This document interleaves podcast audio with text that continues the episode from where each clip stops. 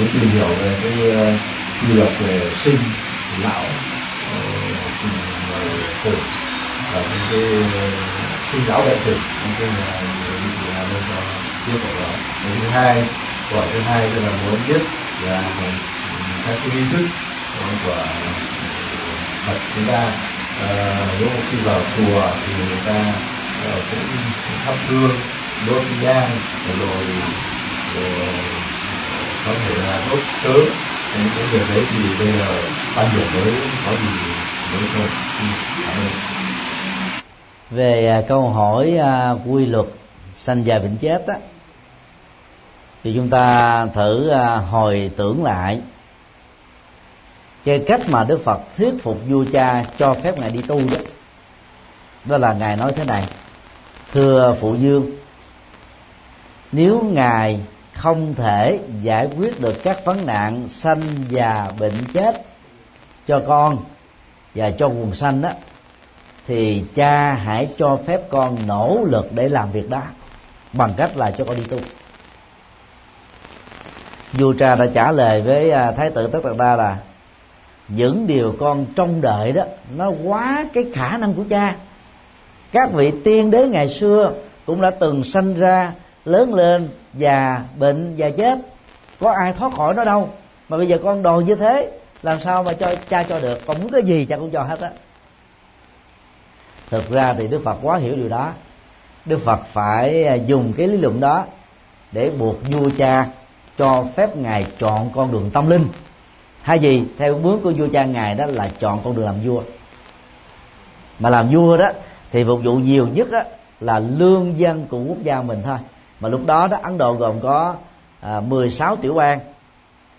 Tiểu bang Sakya là nhỏ nhất trong 16 tiểu bang. Như vậy là cái khả năng phụng sự nhân sinh của Đức Phật nếu ngài làm vua là không cao lắm.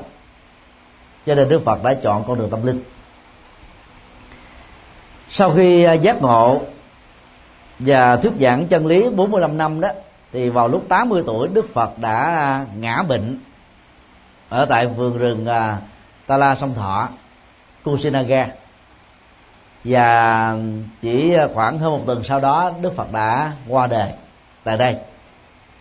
Thì ờ, trước khi qua đời đó, kinh Đại Bát Niết Bàn mô tả là Đức Phật trải qua một cái cơn đau bệnh khủng khiếp lắm. Mà theo dự đoán và suy luận của chúng tôi đó, là Đức Phật bị ung thư cuốn bao tử. Tại vì 6 năm tu khổ hạnh á, ngài bỏ bỏ đói mình, tự nhịn ăn. Do tu sai phương pháp đấy thì đó nó ảnh hưởng đến bao tử. Cho nên là khi à, nhận bát cơm cúng dường cuối cùng của lão già làng thuần đà, xuất thân từ giai cấp cùng đinh, thiếu kiến thức về an toàn thực phẩm và quá nghèo đây ông chỉ mót cái nấm heo rừng đó. Ờ, chẳng may nấm heo này là nấm heo độc. Cho nên sau khi ăn vào đó, cái cái bệnh ờ, bao tử nó bắt đầu quan hành đức phật và đức phật trải qua cái cơn đau bệnh rất là khủng khiếp. Và trong kinh ờ, đại bán đức bàn đức phật mô tả cái kinh nghiệm để khắc phục nỗi đau. Ngài dạy chúng ta thực tập như thế này nè. Thân thể này không phải là tôi, không phải là tự ngã của tôi, không phải là sở hữu của tôi. Cho nên tôi không bị kẹt vào các nỗi đau diễn ra trên thân. Cảm giác, tri giác, tâm tư, nhận thức này không phải là tôi, không phải là sâu của tôi, không phải là tự ngã của tôi. Cho nên á khi những thứ đó đang bị khổ đó, thì tôi không bị khổ theo. Phương vô ngã đó là cách ly tâm quá, nỗi khổ niềm đau ra khỏi thân và ra khỏi tâm. Và sau đó đức phật à, hướng dẫn một phương pháp khác đó là thực tập thiền. Ngài mới thực tập à, thiền thứ nhất thiền thứ hai thiền thứ ba thiền thứ tư cho đến thiền thứ chín là kết thúc hoàn toàn mọi ý niệm và cảm giác. Để hướng dẫn cho các đệ tử của ngài. Nếu khi mình bị bệnh đó, cũng nên áp dụng các phương pháp tương tự. Sau đó đó đức phật mới kết thúc uh, cái cái phần uh, giải thích đó, bằng cách nói như thế này. Thân thể của thầy giống như là một chiếc xe già cỗi đã sử dụng 80 năm. Và theo quy luật đó mọi chiếc xe sau khi sử dụng quá lâu năm phải hư và phải thay thế bằng một chiếc xe mới hơn cho nên đó thầy lìa khỏi cõi đời cũng là chuyện rất bình thường. Các đệ tử không nên khởi lên tâm lý luyến tuyết sầu, bi, khổ, u và não về sự ra đi của ta. Tất cả hãy lấy à, chân lý làm thầy, lấy đạo đức làm thầy, không nương tựa vào bất kỳ ai khác, không nương tựa vào bất kỳ một cái gì trên đời. Sau khi nhắc nhở hết và thuyết giảng xong bài kinh à, niết bàn, khoảng à, 700 trang. Và kinh à, di giáo, tức là kinh di chúc khoảng mười mấy trang. Đức phật mới nhắc nhở mọi người, bây giờ hãy giữ yên lặng và như lai nhập vô di niết bàn. Vừa nói xong á, đức phật đã trút hơi thở của đề. Nối kết từ cái động cơ xuất gia và cái cái thời khắc cuối đời của đức phật đó, chúng ta vẫn phải thừa nhận rằng sanh già bệnh chết là quy luật thôi. Và hãy là quy luật á thì sự sống này không phải mới có mặt từ lúc chúng ta có mặt trong bào thai. Và do đó nó sẽ không kết thúc vĩnh viễn nó không trở thành dấu chấm cuối cùng sau khi chúng ta qua đời. Quan quan điểm mà à, có mặt từ từ lúc bào thai qua đời sau khi chết là của chủ nghĩa duy vật. Không phải bây giờ chủ nghĩa duy vật mới nói chuyện đó. Vào 26 thế kỷ trước đó cùng thời với Đức Phật cũng có những nhà trước gia à, mà tên gọi Sanskrit gọi là Ajivika chúng ta có thể dịch nôm na đó. À, đó là các nhà duy vật cổ sơ quán Ấn Độ. Thì họ đã có những cái chủ trương tương tự rồi. Nhưng theo Đức Phật đó thì sự sống đó là một đường dài vô tận không có điểm bắt đầu và không có sự kết thúc. Không có điểm bắt đầu đó thì sự sống con người dạng vật không thể bị quy chiếu vào ông thượng đế hay là di vật đất nước gió lửa hoặc là duy tâm tâm có tâm tạo ra mọi thứ. Rất nhiều à, triết gia nhất là nho gia và triết gia Mác Lênin ngộ nhận rằng đạo Phật chủ trương duy tâm. Vì Đức Phật đó không thừa nhận nguyên nhân đầu tiên thì tất cả chủ nghĩa duy thần chủ nghĩa duy vật, chủ nghĩa duy tâm là Đức Phật không tán đồng. Đức Phật chủ trương duyên khởi mà duyên khởi có nghĩa đen đó là gì? Quy luật tương tác, tương quan, tương duyên, tương thuộc. Cái này có, cái kia có. Cái này sanh, cái kia sanh. Cái này mất, cái kia mất. Cái này hoại diệt, dẫn đến cái sự hoại diệt ở cái khác. Đó là cái quy luật tương tác đa chiều của mọi sự vật hiện tượng. Đó là quan điểm của đức phật về về sự sinh ra và để được sinh ra đó, thì đức phật nói trong kinh trung bộ gồm có bốn yếu tố. Một, tinh cha. Hai, trứng mẹ. Ba, tinh và trứng gặp nhau trong ngày người nữ thụ thai. Và ba điều này nó hoàn toàn giống với y khoa hiện đại. Hay nói cách khác là đi trước y khoa hiện đại. Điều thứ tư, đó là trong vũ trụ này hoặc là trên trái đất này, vừa có một người qua đề mẫu số nghiệp của người đó tương đương với mẫu số nghiệp của cặp nam nữ này.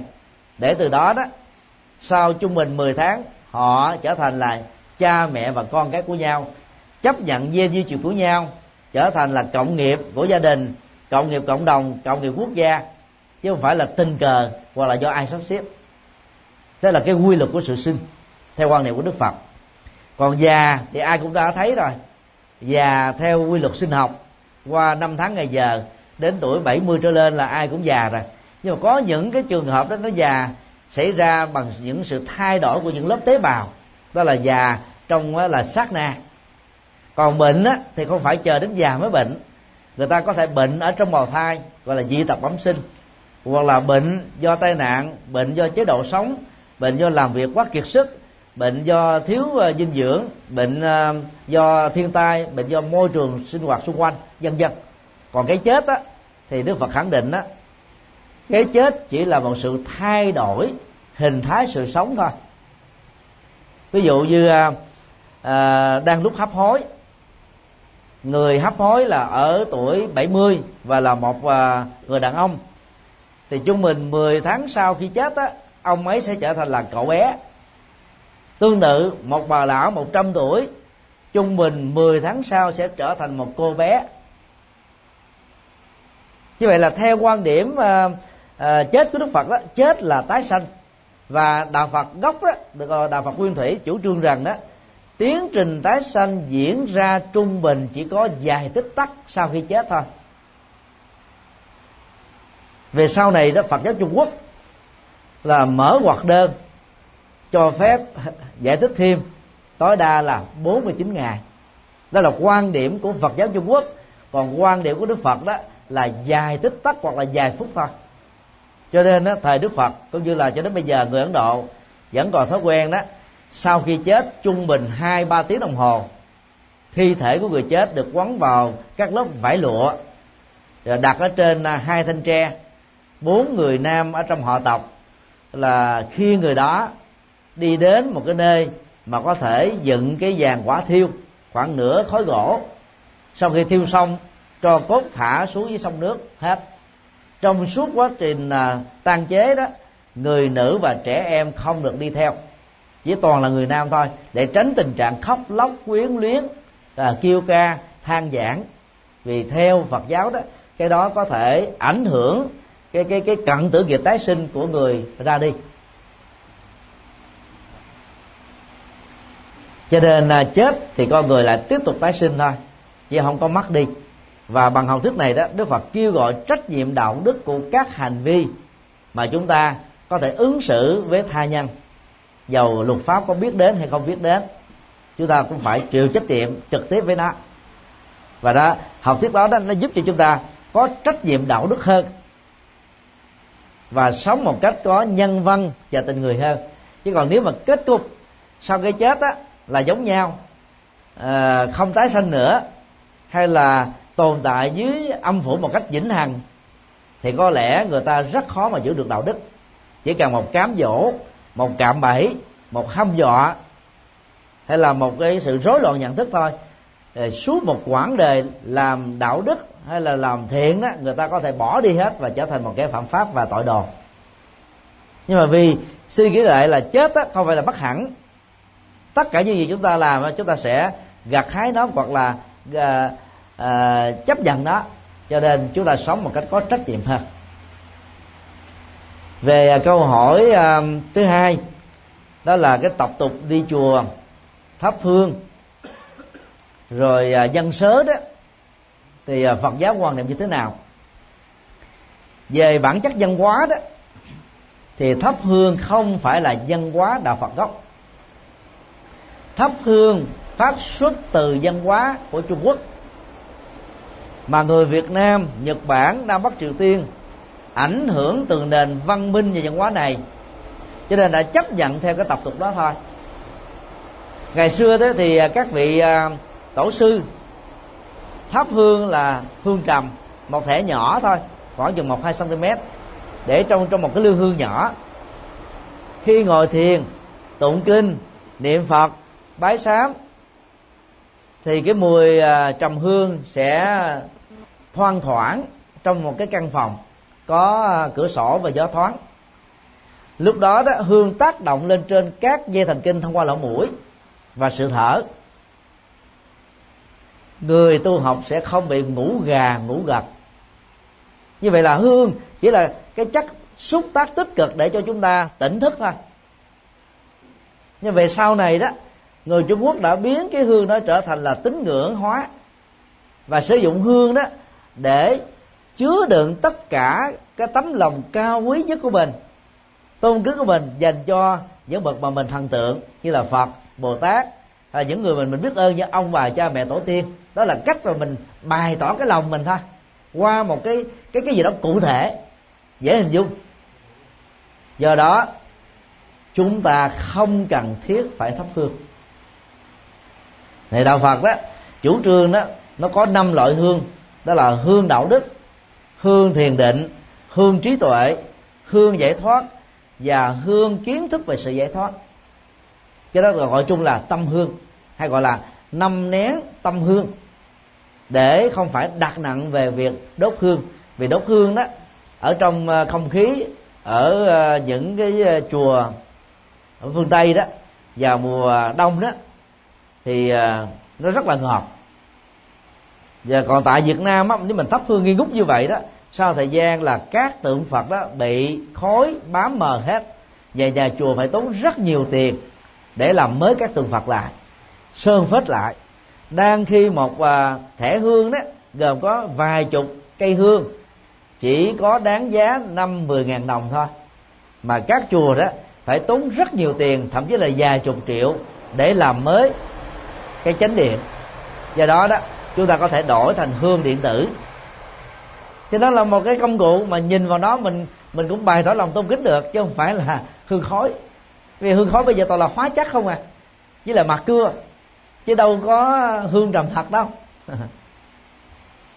Còn dân sớ là ảnh hưởng từ văn hóa của chủ nghĩa phong kiến. Thì ngày xưa đó khi người ta à, góp ý lên nhà vua là đâu có được mà góp ý một cách bình thường đâu phải quỳ mọp xuống đội ở trên đầu mình một lá sớ để đọc lên với một cái giọng rất là chân thành và cung kính. Bằng không á, thì bị nhà vua kết tội khi quân. Hoặc là những cái ông thần à, ờ, ác thần khác đó ông có thể sàm tấu với vua rằng ông này muốn giỏi hơn vua là cũng bị tôi đề chính vì thế mà người ta phải làm cái văn hóa gọi là dạ bẩm trình thưa đội lên đầu để mong được vua, gọi là, chiếu cố đến và bị ảnh hưởng từ nền văn hóa phong kiến đó. Trung Quốc đã tạo ra lá sớ. Lá sớ tức là một cái lời cầu nguyện thông thường thôi. Nhưng mà bây giờ họ phải đội lên đầu. Và nhiều phật tử cảm nhận rằng là phải đội lá sớ lên đầu đó thì mới thấy rằng là đức phật phù hộ cho mình. Và như vậy là chúng ta đang sống với cái tập tục văn hóa của đạo nho trung quốc, chứ không phải của phật giáo nhưng bây giờ nó đã trở thành một phần sinh hoạt của phần lớn các phật tử ở miền bắc và bắc trung bộ rồi. Ở còn ở miền nam đó hiếm có chùa nào đội sớ lắm. Và chùa nào đội sớ là quê lắm. Bị ảnh hưởng ấy. và phần lớn các tu sĩ trụ trì mà không trải qua trường lớp Phật học đó, mới cho Phật tử mình đội sớ. Ở miền Nam đó thì các tăng ni à, đều có điều kiện học Phật học hoặc là sơ cấp Phật học hoặc là trung cấp Phật học. Một thiểu số khoảng chừng 10% á, là học được cao đẳng hoặc là cử nhân Phật học thôi. Thì các chùa đó đó phật tử đi chùa đó đỡ bị truyền bá mê tín dị đoan. Thì đây là một cái sự thật rất là đau lòng. Cho nên là các quý phật tử khi đi chùa đó chúng ta đừng có quá đặt nặng về cầu nguyện. Đạo phật á à, khích lệ chúng ta phát nguyện. Phát nguyện khác với cầu nguyện ở chỗ đó nếu cầu nguyện chúng ta hướng về bản thân mình, người thân của mình. Đó là nói chung là lợi ích cá nhân hoặc là lợi ích nhóm. Đây là nhóm quyến thuộc. Thì phát nguyện đó là mở tâm từ bi mình ra, hướng đến tha nhân và rộng hơn là tất cả chúng sinh. Như vậy, cái động cơ của sự phát nguyện là tâm từ bi và tâm vị tha. Cho nên giá trị nhân quả của đó đó, tốt hơn rất nhiều lần so với cầu nguyện đơn thuần. Do đó thay vì pháp ờ, cầu nguyện phật gia hộ cho mình, thế này thế kia, chúng ta hãy tự làm điều thiện và các điều thiện sẽ trở thành hộ pháp thực phù hộ chúng ta trong mỗi nẻo đường cuộc sống. Còn nếu mà mình không làm điều đó đó dù có cầu từ ngày này qua tháng nọ, chúng ta sẽ rơi vào điều mà đức phật đã cảnh báo trước là cầu bất đắc khổ, tức nỗi khổ đau về tâm lý do cầu mong dầu là rất chính đáng mà không được tội nguyện. Hiện nay đó phần lớn phật tử tại gia không hiểu đến nguyên lý này. Chỉ đến chùa là thắp phương là cầu phật gia hộ cái này phù hộ cái kia thôi. Thậm chí người ta mặc cả với phật đó. Cái cúng con để chuối à. Nha à, phật ơi gia hộ cho chồng con được à, thăng quan tiến chức. Bản thân con không bệnh tật con của con là đậu thi đại học. Ờ, à, cháu của con á là à, sức khỏe dồi dào. Mọi thứ đó đều được bình an trời ơi có lấy chuối mà cầu quá trời đất đó là thói quen. Và thói quen đó nó nó đặt cho nền tảng có sợ hãi. Rằng đó là phật ô dù. Nếu mà không á là ỷ ôi với ngài thì ngài không quan tâm đến. Thế là biến đức phật từ một bậc giác ngộ trở thành là một ông thần ô dù rồi. Có cầu mình thì mình mới quan tâm mà không cầu mình mà không thèm ngó đến. Thì còn gì là ông phật nữa đâu. Đa nghĩa đức phật đã khẳng định chúng ta đó đức phật chỉ là người chỉ đường thôi. Và công việc của chúng ta đó, thay vì cầu thì hãy thực tập. Và thực tập được hiểu là đi trên con đường giác ngộ mà đức phật đã khám phá. Hai cái này nó khác nhau xa lắm. Một cái đó, cầu nguyện nó dẫn đến cái cái tính bị lệ thuộc, bị dựa dẫm và bị mê tín. Do cái nỗi sợ hãi và lòng tham chi phối. Còn cái phát nguyện đó, nó đặt trên nền tảng của lòng từ bi. Và chúng ta cam kết để thực hiện các điều đó cho nên á, là chúng ta làm và đang đi trên con đường để biến các ước mơ trở thành hiện thực. Vì đó, lúc mới đi chùa đó, chúng ta quen cầu nguyện. Bây giờ mình đã trở thành phật tử rồi, hãy dẹp cầu nguyện đi và trở thành là phát nguyện. Thì cái câu phát nguyện ở trong kinh phật thường gọi là gì? Đương nguyện chúng sinh. Con à, là cầu cho các chúng sinh. Chứ không phải cầu cho mình nữa. Nó chỉ khác nhau là đối tượng thôi. Trước đây là đối tượng là chính mình, người thân của mình, bình an cho mình gia, gia đình. Thì bây giờ là chúng sinh. Thì chỉ cần đổi cái đối tượng của cái cầu nguyện thôi. Thì từ một cái lợi ích nhóm mang tính quyết thuộc quyến thuộc sẽ trở thành là lợi ích của cộng đồng lợi ích quốc gia lợi ích à, thế giới và lợi ích toàn chúng sinh. Và bằng cách đó đó người tu học Phật sẽ trở nên năng động vô ngã vị tha tích cực yêu đời. Và cái đó nó tốt hơn rất nhiều so với cầu nguyện đơn thuần. Xin đi câu hỏi khác.